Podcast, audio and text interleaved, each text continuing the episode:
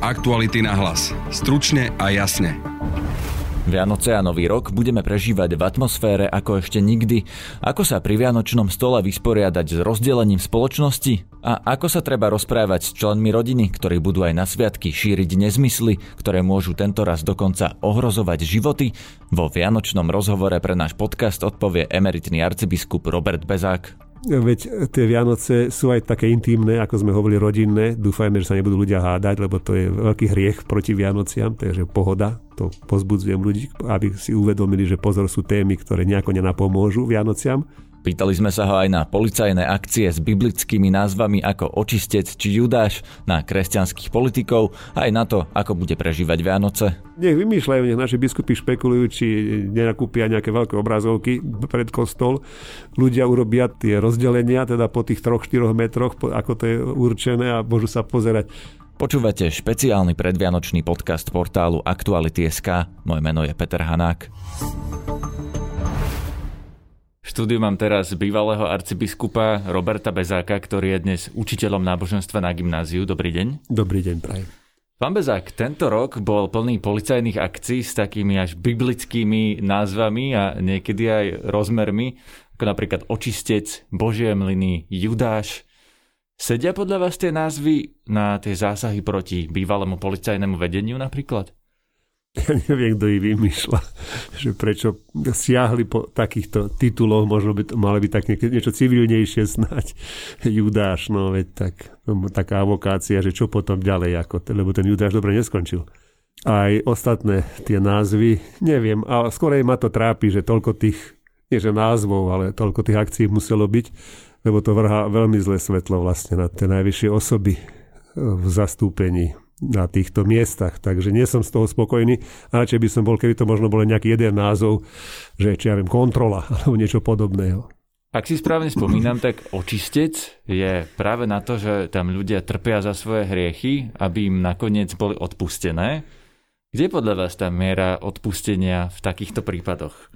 Mali by sme vedieť aspoň časom odpustiť úplne všetko? To sa asi celkom nedá, veď keď sa pozrieme aj do histórie ľudstva, boli takí teda, ktorí páchali e, nejaké kriminálne činy a nelutovali ich nikdy jednoducho, veď norimberský proces bol práve o tom, že mnohorazí aj tí najväčší, by som povedal, naozaj fašisti, alebo teda najhorší ľudia, keby sa boli vyhovárali, že však oni takto to museli robiť, druhí to od nich očakávali. A niekedy mi tak príde, možno aj v tej našej situácii, že mnohí sa stali keby takou súčasťou tých, ja neviem, či ekonomických, či akých hier politických, a sa možno na to vyhovoriť, že oni žiadnu vinu necítia. Hoci ten systém budovali, takže niekedy ten očistec ani nie je celkom možný.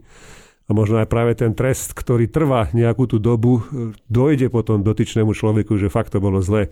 Ale ten prvý moment nemusí byť taký. Skôr sa môže cítiť byť ukrivdený, že prečo on a druhý nie. Takže niekedy potrebujeme aj čas, aby sme pochopili, že bolo to zlé. No a ten očistec, jasné, to je tiež teda otázka, očistca ani nie je o tom, že do akej miery kto je vzatý, kde si do väzby a súdený, ale do akej miery si on svoju vlastnú vinu prizná, do akej miery cíti, že takto to nemalo byť. Len preto je očistec očistcom. Ináč ostáva, by som povedal, ten človek keby v svojom osobnom pekle.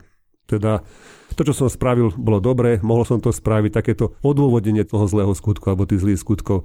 Takže ten očistec nie je až také vhodné slovo, lebo ja neviem, že či dotyční, ktorých teda vzali do väzby, si pripustia nejakú svoju vinu a očistia sa.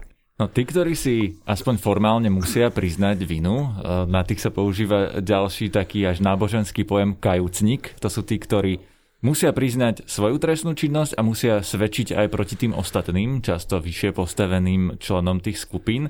To je napríklad Monika Jankovská, alebo Bernard Slobodník, alebo Ludovít Mako. To sú tí, ktorí v podstate udávajú tých ostatných. A ja sa vás teraz chcem opýtať, že či je podľa vás správnejšie, keď viem o nejakom previnení toho druhého, udať ho, usvedčiť ho, alebo radšej mlčať a neublížiť tomu človeku? No, toto ste položili ťažkú otázku, lebo sa hovorí teda, že to je bomzák o tom, kto povie o tých vlastných kolegoch, ako všetko bolo dobré, pokiaľ teda nešlo aj o jeho problém a zrazu už teda si zachraňuje kožu, ak sa hovorí. No na prvom mieste ja si myslím, že by bolo dobré, keby boli podané dôkazy.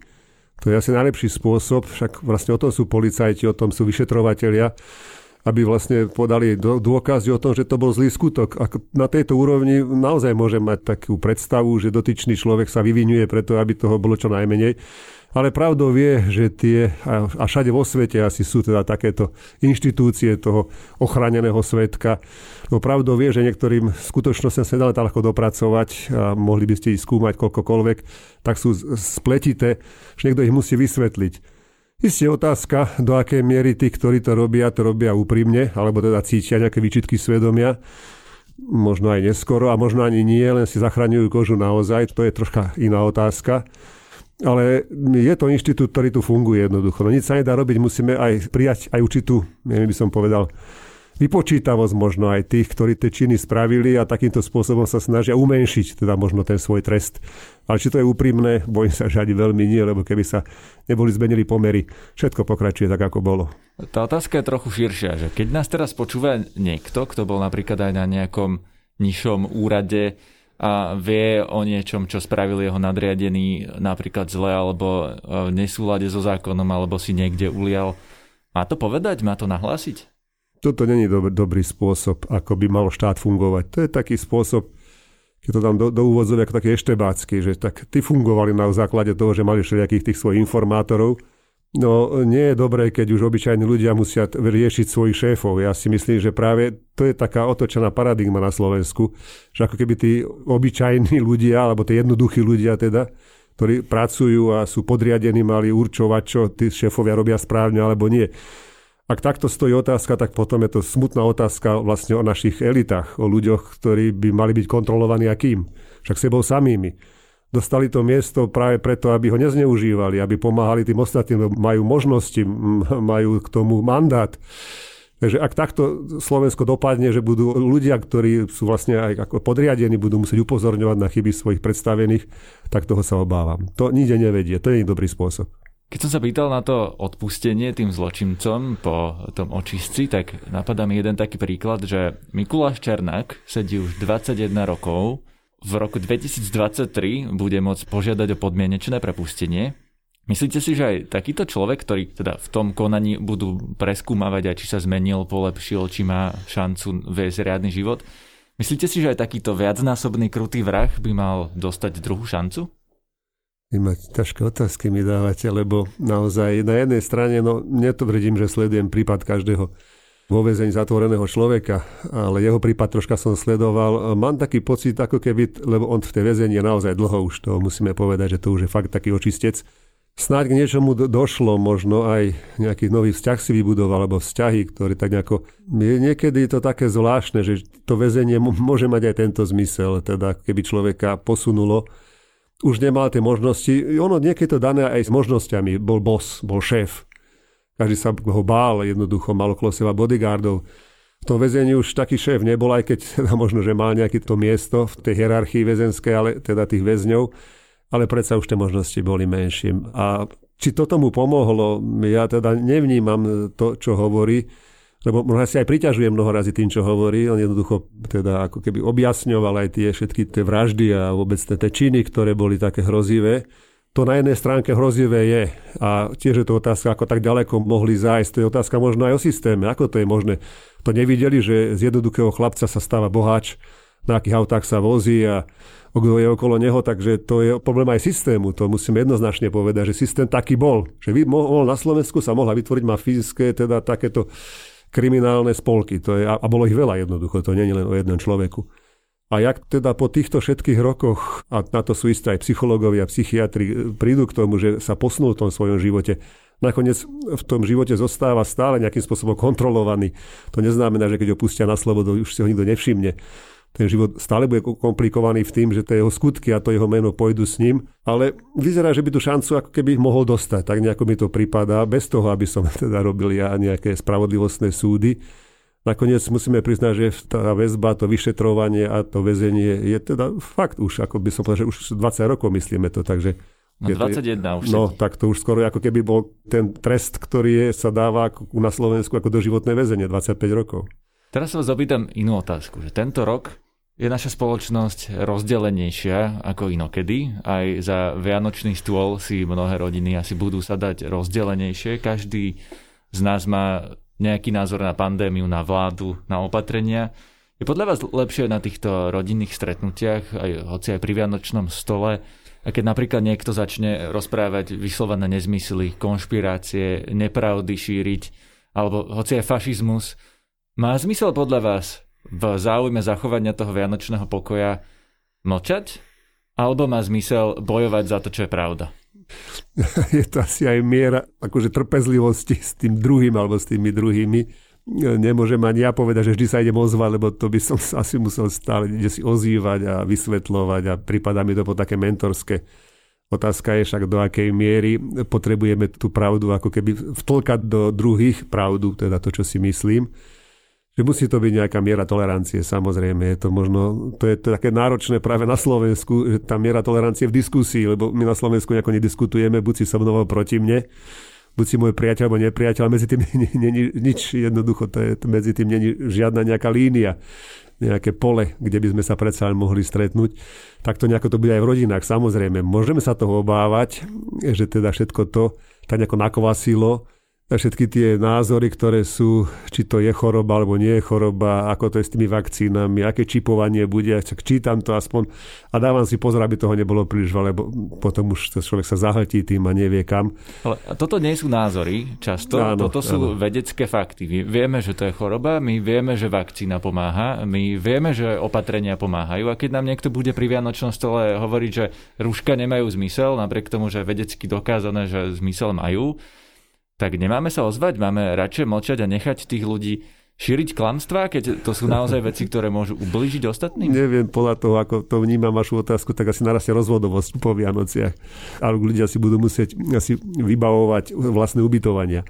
Ale nie, nechcem žartovať o tom. Je to náročná chvíľa, samozrejme. Chcem len veriť tomu, že tí, ktorí budú pri tých vianočných stromčekoch sedieť, nebudú cítiť potrebu sa hádať, že to je jedna vec, že skorej tak možno naozaj si tak otvoria srdcia, keď to poviem tak troška tak poeticky a budú sa snažiť pochopiť jeden druhého. Aj keď si nemyslím, že keď niekto má ten názor, že ideme, ide byť čipovaný, že sa zmení nejakým vedeckým štúdiom, konec koncov počul som, že mnohí si ešte myslia aj dnes, že Zem je plocha tak no, ja niekedy sa musím usmiať a lutujem tých, ktorí majú tak silné svoje osobné presvedčenie, že ich nič nepresvedčí a s takými sa nesnažím ani púšťať do diskusie.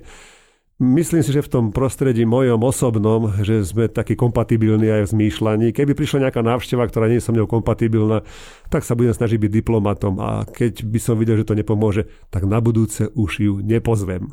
Je toto cesta, lebo e, keď naozaj nebudeme upozorňovať na to, že čo hrozí, keď si ľudia dajú dolu rúška, tak sa môže stať, že sa na tie budúce Vianoce nestretneme, lebo najmä starším ľuďom hrozí, Máte pravdu, že a... naozaj zomrú. Tu sa nerozprávame no, o ničom inom no. ako o ľudských životoch. Buď alebo už aj v novinách, myslím, priniesli takú správičku, že teda hm, chlapík, ktorý bol na demonstrácii, dostal ten COVID a veľmi ťažký priebeh a v nemocnici museli teda odstaviť staršiu ženu, ktorá už je jednoducho ako keby, že už má život za sebou, aby zachraňovali tohto človeka. Je to hrozivé, naozaj.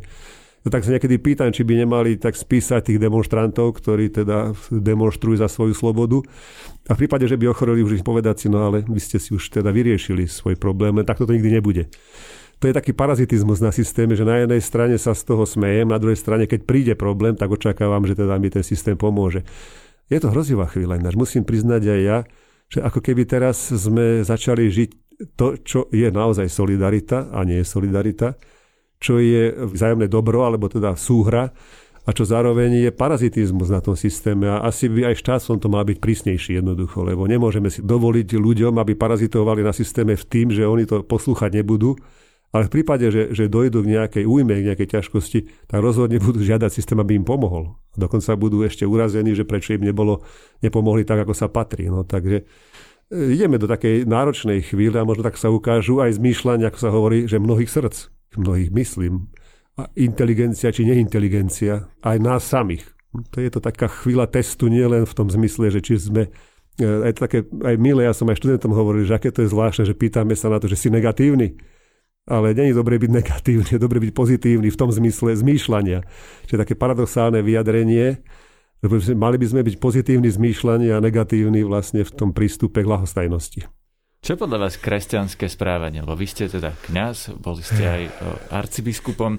Čo je podľa vás kresťanské správanie v pandémii? Ako by sa mal správať kresťan? Áno. No rozhodne, že tak ako je to aj Božie prikázanie, nezabiješ, pod ktoré patrí aj zdravie, ochrana zdravia. Tak keď mi raz e, tí, ktorí sú odborníci, odborníčky na túto situáciu a chodím lekárovi, keď som chorý, lebo mu verím, že mi pomôže, že mi predpíše tie správne lieky a naozaj, keď je človeku zle, tak si nepomôže nejakým svojim čajíkom. Alebo nejak... A predpokladám, že títo odborníci mi pomôžu a tak sa aj stalo. Samozrejme, bolia ma zuby, tak idem zubnému lekárovi jednoducho, nebudem si ich liečiť sám. Tak ja by som chcel, aby to kresťanské, by som povedal, že sa meralo tiež aj takou mierou inteligencie. Že máme tu ľudí, ktorí sa síce nehlásia za Mesiášov, nemyslia si, aj keď počúvam, ako aj napríklad tí virológovia uvažujú, tak cítia sami, že stoja pred určitou ťažkou situáciou. To sa tak ľahko sa nerieši. A na druhej strane chcú pomôcť, to vnímam aj ja, že a, a viete, mi to tak prípada, že či už tie rúška, no je to také minimum ako ochrany, umyť si ruky, no tak už, kto si už nechce ruky umývať, tak to už by naozaj bolo trápne. To je tiež minimum, chvála Bohu, máme aj vodu, horšie by to bolo, keby sme boli desi naozaj v oblastiach, kde tá čistá voda nie je. E, dávať si pozor samozrejme na to osobné stretnutia, no tak je to taká doba, keď musíme byť taký ako si naozaj opatrnejší a zároveň uvedomelejší. Je to vážna skúška. Kresťan by si mal uvedomiť, že je to nielen o ňom, teda, lebo nakoniec, viete, som doma s mojimi rodičmi, ktorí majú už 88 rokov a nechcel by som im priniesť len pre moju lahostajnosť chorobu, ktorá by mohla byť pre nich už konečná. Hoci ja viem, že oni nejakým spôsobom život skončia, ale prečo by som mal byť ja tým anielom smrti, by som povedal. Takže beda všetkým tým, z ktorých to pohoršenie prichádza, by som povedal. To je niečo, čo by si zaslúžilo aj trest, ale teda neviem, akým spôsobom by to štát mohol trestať. To je otázka možno skorej trestu vo vnútri, vo svedomí, čo som to spôsobil. Tak ak dotyčný mladý muž, ktorý teda je liečený na COVID a vyliečil sa, spôsobil, že inému odobrali tie dýchacie prístroje, ja dúfam, že, že si vstúpi do svedomia a už nikdy nebude hovoriť, že aká to je chrípočka. O pandémii mnohí tento rok vyhlasovali napríklad aj to, že je to boží trest. Čo si to myslíte? Potom, ktorá choroba by nebola. Aj chrípka je nebezpečná. A, a nehovorím o rakovine samozrejme, takže takto by to asi nemalo stáť. No, niekedy mi to tak príde, že či my ľudia si sami nespôsobíme v úvodzovkách tie božie tresty tým, že ja neviem, ako sa teda dostal ten vírus na svet, ale kde si píšu, že ľudia jedli nejakých netopierov, tak už ako všetko asi nemusíme oskúšať a naozaj veď poznáme ešte aj tú chorobu šialených kráv, keď tiež sme si mysleli, že akým spôsobom sa dokážeme dorovnať, že teda kravy môžu konzumovať hoci čo. Tak Božie tresty, no skorej sú také tresty asi možno chamtivosti ľudí, alebo teda také teda našej nenásytnosti alebo špekulácie takým božím trestom. Isté je aj, aj, aj otázka nadvýroby a všetky tá klimatické zmeny napríklad, to isto Boh nespôsobil, že potrebujeme mať ešte viacej všetkého. Čiže my sa trestáme sami. A bojím sa, že to sa len nám vracia všetká tá naša nenásytnosť, aby som si doslova mohol povedať naozaj také slovo, že skoro až že nenažratosť, ale to není pekné slovo, tak nenásytnosť. Čo si myslíte o tom, keď niekto povie, že nedám sa zaočkovať, či zomreme alebo žiť je Božia vôľa? No, to je taký fatalizmus nešťastný, lebo to, to takto nestojí. Keď sa človek narodí, áno, v tej chvíli e, sa ňoho starajú druhý, ale už v tej chvíli preberáme zodpovednosť za svoj vlastný život. A ja si myslím, že tá, a keď už teda posunieme to týmto smerom, tá Božia múdrosť nie je v tom držať nás stále za ruku a povedať si, a toto musíš nechať tak, a toto nesmieš tá dospelosť, ktorú žijeme a ktorú tak ako ja cítim, je aj mojou vlastnou zodpovednosťou. Tá sloboda, ktorú cítim, ktorú môžem využiť aj zneužiť proti sebe. Samozrejme, že nemusím si ochraňovať zdravie, ale musím si byť vedomý, že to potom zle dopadne. A nemôžem sa čudovať, že, že som chorý alebo že mi je zle, tak musím pripustiť aj tú mieru svojho zavinenia v tomto zmysle Boh urobil človeka slobodným a otázka je, čo s tou slobodou robíme. No, zdá sa, že niekedy tej slobody asi až príliš veľa, že by to Boh mohol troška priškrtiť ten kohútik. Tedy by sme mohli povedať, a to sme sa asi nenapadlo. To, že nás to napadne, je dobrým znakom, že sme slobodní, lebo ako malé dieťa sa si nestiažuje na rodičov, pretože ich potrebuje. Už v tej chvíli až zbadáme, že sme samostatní a dokážeme fungovať ale do tej miery, ako sme malé deti, alebo v tej miere, ako sme malé deti, tak necítime, že čo tí rodičia nám dirigujú, čo nám to rozprávajú. Také dvojtrojročné dieťatko je celé nešťastné, keď nevidí svoju mamu alebo otca. Vy sa zaočkovať dáte? Ak už to sa rozbehne a vidím, že už tie prvé už máme, už takéto ako znaky, že už v Anglicku desi a priznám sa, že som sa dal zaočkovať pre istotu aj na chrípku, čo som predtým nikdy neurobil. A že som ju mal. každý rok som nejako, v škole sa ľahko ochorí, lebo tam to donesú deti a už potom ten vírus sa rozširuje. Ale keďže vidím, aká je situácia, si hovorím, no ešte aj chrípku dostať, tak to už stačí. Tak teraz tento rok naozaj, ja využijem všetky prostriedky, ktoré budú vhodné a ktoré naozaj budú teda aj potvrdené, že sú správne. Ešte by som sa vás rád opýtal na tie reštaurácie, ktoré teraz otvárajú alebo otvorili v čase najväčšej pandémie. Pono je to taká niekedy až morálna, etická dilema, že keď tí ľudia naozaj nemajú peniaze ani na to, aby zaplatili svoje nájomné, aby uživili svoje deti, a na druhej strane je ten zákon alebo tá vyhláška, ktorá káže, že musia mať zatvorené. Čo je podľa vás v tej situácii morálne správanie? No to je tá istá otázka ako predtým, či štát teda dáva aj teda ochraňuje svojich ľudí voči všetkým tým takým, ktorí naozaj sú kde si na okraji a myslia si, že môžu robiť, čo chcú. Toto je zasa iný rozmer, taký ten ekonomický. A to isté je otázka skorej pre ekonómov alebo pre právnikov, že teda ak sa vyhlási, lebo jednoducho štát vyhlásil určité pravidlo, ktoré ľudia musia dodržať a má štát na to tú brachiálnu moc, tú silu, aby to donútil tých ľudí. Teda nie je to tak, že nemali by ste mať otvorené terasy, pretože pošle tam hygienikov, pošle tam povedzme policajtov a a jednoducho vyrúbim také pokuty, že to je horšie pre nich, ako keby to ani vôbec neotvárali. Ale pravdou je, že tí ľudia, a tak si to uvedomujem aj ja, nakoniec e, v škole, nechodíme do školy, ale v škole máme jedáleň. Tak sa tiež pýtam, ako existujú tí kuchári alebo kuchárky, ktorých tam máme. To sú v podstate ľudia, ktorí sú na to odkázaní a teraz keď nevaria, tak kto ich platí? Ako je to taká vážna vec. A koľko to je, nie že, že 100 ľudí, ale to sú tisícky ľudí. Teraz keď zoberieme tie reštaurácie, ja sa aj nečudujem, že sú takí z toho zhrození, lebo prichádzajú Vianoce, Silvester, veď vieme, ako v tých reštauráciách, hoteloch, aké to bolo živé, ako boli už dopredu obsadení. Oni fakt nevedia, že čo ich čaká, čo bude ďalej. A už to trvá dlho, vlastne od marca. Tak je to otázka, ktorá ani tak nie je pre nich, ale do akej miery im sa hodí to záchranné koleso. Viete, keď môžete plávať v tom mori nejaký čas, ale keď sa vyčerpáte, nakoniec sa utopíte ja sa bojím, že či, či sa neboja práve toho, alebo či tým nehrozí. Niekto môže povedať, že nech si hľadajú nejakú inú robotu, ale, ale čo teraz pôjdu robiť? Veď to neznamená, že môžeme robiť hocičo. Takže je to otázka veľmi zásadná pre štát, pre politikov. Ale majú podľa vás rešpektovať tie pravidlá, aj keď naozaj je to pre nich existenčná otázka, že nemajú... No, nemusia ich rešpektovať, ale zasa oni tiež odkazaní na ľudí. A keď budú rešpektovať ľudia, tak im to nepomôže, že reštauráciu otvoria. Keď jednoducho štát vyhlási, že bo tá vyhlási sa, že e, budú zatvorené terasy, môžu ich mať otvorené, ale tak ja tam nepôjdem, lebo je to zakázané a chápem sám, že tým pádom aj ja sa stávam súčasťou čoho? Neposlušnosti tiež teda, to je len otázka, či budeme nosiť rúško, ale či budeme fungovať aj na tejto úrovni, nie to mikro a makro. Takže ako môžu to oni robiť, ale neviem do akej miery im to pomôže, lebo sú závislí na ľuďoch, ktorí prídu a mne prídu a keď teda takto sa to vyhlási, že skôr by som povedal, že by to bolo vhodné hľadať nejaké riešenie naozaj zo strany teda ministerstva financí a odškodnenia a pomoci.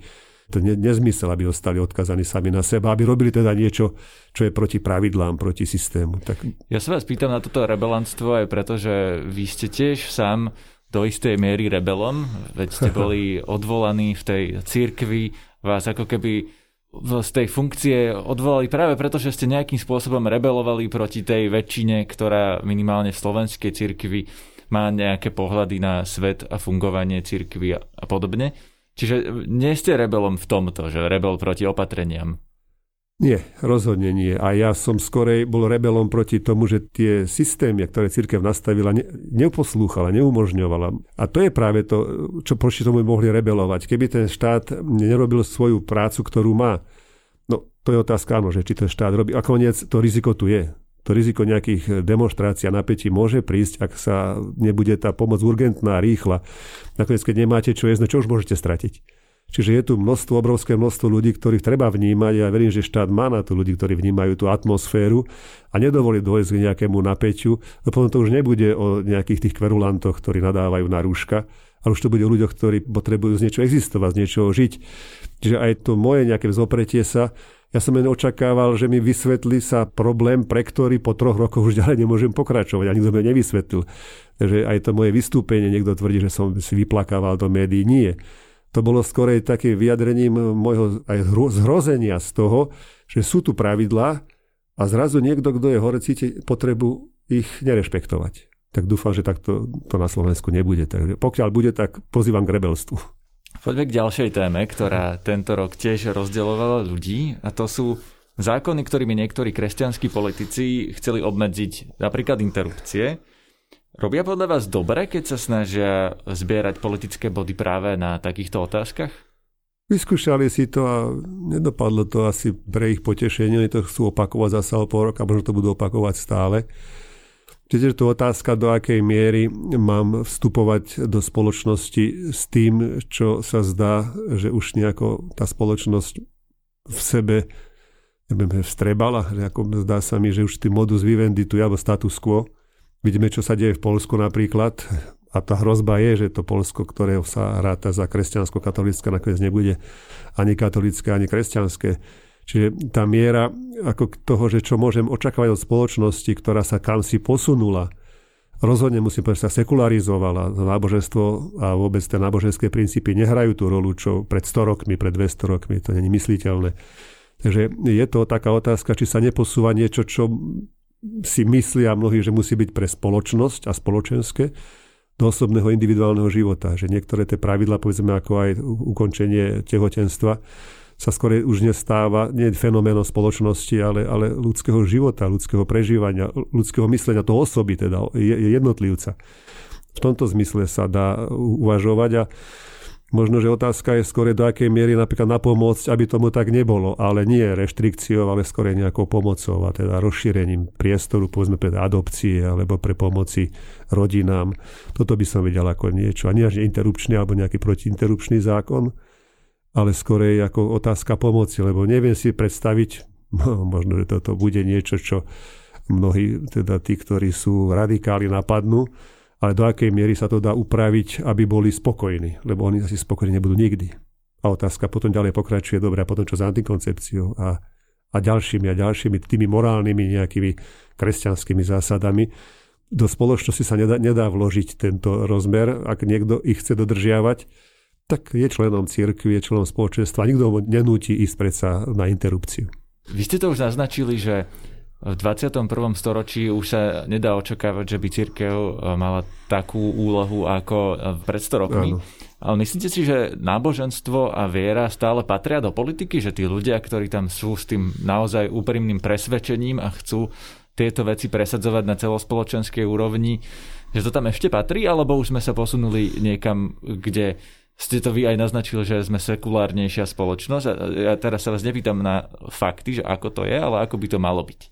Chcel by som veriť, že tie princípy spravodlivosti, e, tá, takej tej solidarity, blízkosti ľudí, toho spoločného dobra, v určitom zmysle sú náboženskými princípami. Nemusí to byť hneď povedané nejako biblicky a evaneliovo. A chcel by som veriť, že do tej spoločnosti sa ich pokúšajú kresťania opäť a opäť presadiť v zmysle, aby ten život bol krajší, aby sme si naozaj, aby sme boli navzájom teda bratia v zmysle toho francúzského, hoci to bola revolúcia ako keby proti církvi, ale nakoniec bratstvo rovno sloboda je niečo, čo vychádza práve z, z Kristových slov aby si ľudia boli rovní, aby si pomáhali, aby boli slobodní, aby nikto nebol perzekuovaný za svoje názory.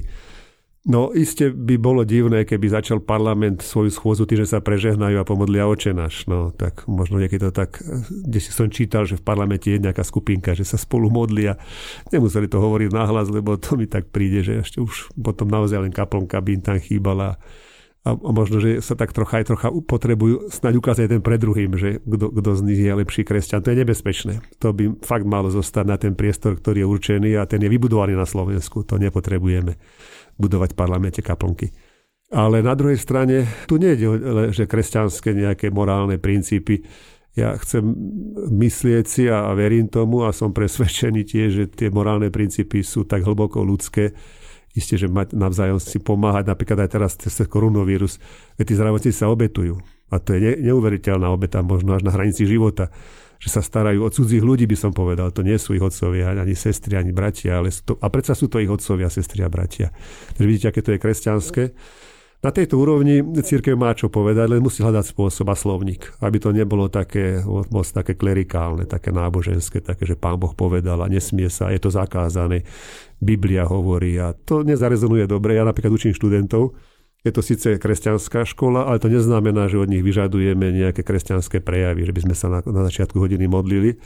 Ale vnímam to, že mladí ľudia majú záujem o hodnoty. Práve ale ponúknuté v takejto miere, takej, ktoré nepovie, že musíš a je zakázané toto robiť a nesmieš. To není dobrý spôsob, ktorý niekedy možno niekomu vyhovuje, že musíme zakázať interrupcie a zakázať ukončenie tehotenstva a, a musíme prikázať, aby sa narodilo všetci, čo sa teda počalo. To dnešná doba vyžaduje skôr také vysvetlenia a ja vnímam to aj, že mladí ľudia tieto vysvetlenia akceptujú. Ako človek, ktorý je inteligentný a má rozum, chápe tú logiku a vníma, že život má nejakú svoju líniu, ktorá je o živote, o, o blízkosti, o láske. Zdá sa aj vám, že tento rok priniesol opäť ďalšiu radikalizáciu v tých vzťahoch, často medzi konzervatívcami, ktorí sami niekedy vyhlásili až takú úmyselne nepoviem džihad, ale svetú vojnu, križiackú výpravu voči nepriateľom na druhej strane nejakým, oni nazývajú liberálom alebo možno progresívcom, teda nemyslím teraz v tom o, zmysle člen strany Progresívne Slovensko, ale napríklad za progresívca označujú Joea Bidena a preto podporovali aspoň tak áno, na diaľku Donalda Trumpa. Čo si o tom myslíte? Nie je to ďalšia Radikalizácia? Radikalizácia, no. Zmenil sa vláda do zásadne teda. Veď sme hovorili aj o tých búrkach, očistcoch a výchriciach. Tak to si neviem predstaviť, že by to bolo za minulej vlády, že by takto šli po vlastných ľuďoch. Zmenila sa teda vláda dosť totálne, by som povedal, tieto paradigmy a parametre a, a ľudia, ktorí si myslí, že sú chránení, už chránení nie sú. Ale to nebude trvať do nekonečna, samozrejme. Hovorím ako, že spravodlivosť má svoju emóciu. Možno aj tá radikálnosť má svoju emóciu, ja si nemyslím, že niekoho bude baviť každého pol roka stále dávať nejaký ten istý zákon, ako to človek sa vyčerpa. Práve, že tá emocia nie je nekonečná. Tak chcel by som veriť, že na Slovensku nakoniec to racionálne zvýťazí, že nájdeme spôsob, ten modus vivendi, že na začiatku, ak sa teda e, zmenila to marci vláda, tak ten entuziasmus zrazu tých radikálov, áno, teraz sme tí, ktorí môžeme a teraz to im všetkým ukážeme, bol ako sa to nepodarilo, No možno ešte troška bude v nich nejakej snahy ukázať, ale život má in, iné parametre a teraz treba riešiť naozaj koronavírus, je treba riešiť možno aj tie osobné vzťahy a e, z mojej osobnej skúsenosti viem, že keď som niečo aj začal s veľkým entuziasmom a potom prešli mesiace a niekedy aj roky, som sa niekedy s úsmevom pozrel, čo som to vlastne vtedy chcel a, a nemalo to aj tak nejaký zmysel. Takže tomuto chcem veriť, lebo viete, že tú emóciu treba do toho stále pumpovať. Ja neviem, akým spôsobom by sa to dalo, lebo keby tá spoločnosť bola zareagovala tým správnym úvodzovkám spôsobom, ako to oni chceli, no tak už by tu bol zákon a už by sa dala teda podľa toho zákona by sa dala už sa nejakým spôsobom tých ľudí akože upravovať. No zákon tu nie je, život pokračuje ďalej ako keby v starých kolajach. Ja len chcem veriť, že aj potom, ako nájdeme konečne tú vakcínu a necháme sa zaočkovať, aby sme mohli fungovať. No otázka je, že koľky sa necháme, lebo čítam tiež, že 30% Slovákov tomu neverí tak tých 30% asi budeme musieť pripraviť pre nich nejaké polné nemocnice, keď tam budú chcieť byť chorí. No a my tých ostatných 60-70% budeme sa snažiť zasa sa vrátiť do normálneho života. Tak to hovorí troška s takým žartom. Vianoce tento rok prinašajú aj novú dilemu, či ísť alebo neísť do kostola. Medzi ľudí, ktorých môžeme nakaziť, alebo oni môžu nakaziť nás. Mnohí z nich sú starší ľudia. Vy pôjdete? ja som sebestačný a mám tú výhodu, že, že aj keď som prišiel o to miesto, ale neprišiel som teda o ten fakt, že som zostal kňazom. Takže ja vlastne aj, ani rodičov však do kostola neposielam. Máme kostol doma, by som povedal. Takže ja už som v predstihu, už niekoľko rokov. Pre mňa to nie je prekvapujúca situácia, ale sa musím usmiať, že aj tak sa dá žiť. Áno, je to taká dobrá, dobrá, zaujímavá situácia, a hlavne na Slovensku, lebo to Slovensko je tak vychovávané k takému klasickému klerikálnemu spôsobu. Áno, tu máš omšu, tam choď a teda toto máš nejaký post. Ja som nevnímal, že Slovensko sa, a teda aj Slovenská církev je, je pripravená na podobnú situáciu. Tak na druhej strane zase aj to musím povedať s úsmevom, že sa mnohí prispôsobili a streamujú, vysielajú teda tie svoje bohoslužby. Keby bol prišiel tento koronavírus pred 20 rokmi, tak by to bola bieda pre nás, lebo alternatíva nebola žiadna. Ale teraz je alternatíva úžasná. Nakoniec Veď tie Vianoce sú aj také intimné, ako sme hovorili, rodinné. Dúfajme, že sa nebudú ľudia hádať, lebo to je veľký hriech proti Vianociam, takže pohoda. To pozbudzujem ľudí, aby si uvedomili, že pozor sú témy, ktoré nejako nenapomôžu Vianociam. No a môžu byť také tie rodinné tie Vianoce. Nakoniec, eh, hádam doma Bibliu majú, prečítať si môžu, pripomenúť si tie zvyky. Ja som sa študentov pýtal, aké zvyky majú. Čo opakovali najčastejšie, to boli tie rodinné stretnutia. No to je otázka možno, ktorá skôr by bola mierna týmto smerom. Lebo sami vieme, že na Vianoce sa často navštevujeme rodiny, povedzme na Štefana alebo na Jána do Silvestra, tak nejako absolvujeme viacej takýchto rodinných stretnutí. A je to milé, lebo nejako tak, ako keby sme chceli ukončiť rok práve priateľstvom. No, čo sa podarí v tejto veci, či to bude stačiť online, neviem. Je to nová situácia, ale možno, že by sme mali byť takí invenční teraz a, a vymýšľať, že ako to teda, aby nás, že nie, že koronavírus nás dobehol, ale v tomto zmysle ho chceme dobehnúť my. Ale to neznamená, že by nemali, nemuseli byť náboženské. No tak viete, na tú omšu aj tak, na tú polnočnú chodili mnohí zvedavci, tak nebude zvedavcov. No. No. Presne to, že na tú polnočnú idú aj ľudia, ktorí za celý rok nejdu do kostola. A to je otázka, či by podľa vás mali alebo nemali ísť, alebo z toho, čo hovoríte, vyplýva, že by si to podľa vás mali pozrieť niekde v televízii? Mohli by, no neviem, či sa, ale asi bude sa samozrejme vysielať sa budú. No nech vymýšľajú, nech naši biskupy špekulujú, či nenakúpia nejaké veľké obrazovky pred kostol. Ľudia urobia tie rozdelenia, teda po tých 3-4 metroch, ako to je určené a môžu sa pozerať dá sa všeličo vymyslieť. Veď nakoniec, keď sú nejaké veľké akcie, zoberte nejaké púte, no koľky tam sú vpredu pred tým oltárom a vidia, čo sa deje. Veď mnohí ľudia sú naozaj desi 100 metrov, 200 metrov vzdialení. Akurát vidia to more hlav pred sebou. Takže nerobme si ilúziu, že všetci sú tak hlboko prítomní a takto prežívajú. Sú na tom mieste, Situácia je taká, ako je, ja by som tak z vlastného života povedal osobnú skúsenosť. Ja som bol na vojne dva roky, lebo my sme nemali vojenskú katedru a keď som bol na vojne, to bol rok 85-6, takže to bol ešte akože komunizmus, ktorý sme nevedeli, že padne a žiadne náboženské oslavy neboli.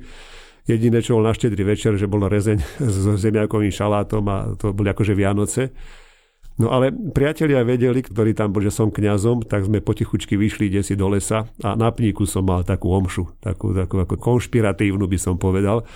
A bolo to veľmi zaujímavé. Ako ja som vedel, že to nebude navždy. Ani netužil by som potom, aby som potichu musel chodiť do lesa robiť omše. Ale v tej chvíli to bolo potrebné. Tak to chcem povedať aj ja. Toto je situácia, ktorá nie je prirodzená. No tak budeme žiť nadprirodzene. Čím ešte budú tieto Vianoce iné podľa vás? No aj tým, že vyzerá všetko bude pozatvárané, to je škoda, lebo aj my sme hovorili v škole o tom, že tie vianočné trhy boli takou predzvesťou Vianoc a už chodili sme si dať aspoň toho čajíka. Tá atmosféra je, je dosť dôležitá. Ja keď som videl aj tie obchodné centrá, no, schodia tam ľudia, ale to už nie je taká vianočná atmosféra. Tie koledy ani veľmi nepočujem, že by sa vyhrávali, takže také nadýchnutie sa tu nie je. Neviem, či môžem hovoriť o nejakom znútornení. To by som chcel, ja by som bol rád, keby to nemuselo byť niečo tak, tak hlboké, že už ani nepotrebujem k tomu nič vonkajšie. To je taká myšlienka, ktorej ja nechcem veriť, že ale však ja mám Vianoce v sebe, ako keď niekto povie, že ja mám Boha v sebe. Ja som rád, keď aj to spoločenstvo a, a my ostatní nejako takto prežívame spolu, keď to aj vnímam, keď vidím aj tie Betlehemy napríklad, tie výstavy, keď som bol v Taliansku, v Ríme, tak to Taliani mali. Takže tomto to bude asi iné. Ja, no, keď sa stretneme o rok, tak si porozprávame, že aké to boli Vianoce.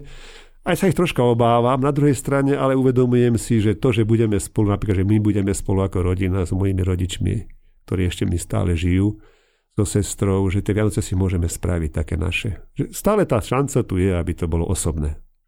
Máte nejaký odkaz ľuďom do nového roka alebo nejaké želanie? No to želanie asi by bolo, aby ako sa už dva razy meraje rast, aby si premysleli, hlavne v tejto dobe, keď sme takí vypetejší a naozaj sme takí ako keby viacej napnutí z toho, čo bude. Tých informácií, ktoré k nám prichádzajú tak veľa, že to už aj nestíhame sledovať. Škoda, že nie je nejaký jeden jediný kanál, ktorý by stačilo si otvoriť, povedzme nejaký naozaj teda vládny kanál a nesledovať všetky Facebooky a všetky vyjadrenia, kde kto čo je, lebo to sa nedá. To, aj, aj sa mi to už nechce sa priznať, že už, už mám toho dosť. Takže to, čo by som tak ja prijal ľuďom, aby si uvedomili, že naozaj potrebujeme sa, ale musí to mať nejaký správny smer. Musí to byť, musím za tým cítiť, že, že o sebe rozmýšľame jeden o druhom. Že si chceme pomôcť, že chceme vytvoriť, v, v ťažkej chvíle vytvoriť kľud a pohodu, to je čosi Božie. Takže ja by som chcel, aby tie Vianoce prispeli k tomu, že, že pozrieme sa jeden na druhého a snažme sa pozerať e, na toho druhého aj jeho očami, teda nielen tými svojimi a nebudovať nejaké také, že, že seba samého, že ja to zvládnem, ale že či to zvládneme my spoločne, takže prijal by som takú duchovnú solidaritu. To bol emeritný arcibiskup Robert Vezak. Ďakujem za rozhovor. Ďakujem aj ja za pozvanie. Prepis tohto rozhovoru nájdete už zajtra na našom webe Aktuality.sk. Naše podcasty počas sviatkov vychádzajú v pozmenenom režime. Nie tak, ako ste zvyknutí, teda ranný a večerný, ale cez prázdniny máme špeciálne podcasty na vianočné témy. Všetko vždy nájdete v našom feede podcasty Aktuality.sk na Spotify a aj v ďalších podcastových aplikáciách. Pekné sviatky vám želá Peter Hanák. Aktuality na hlas. Stručne a jasne.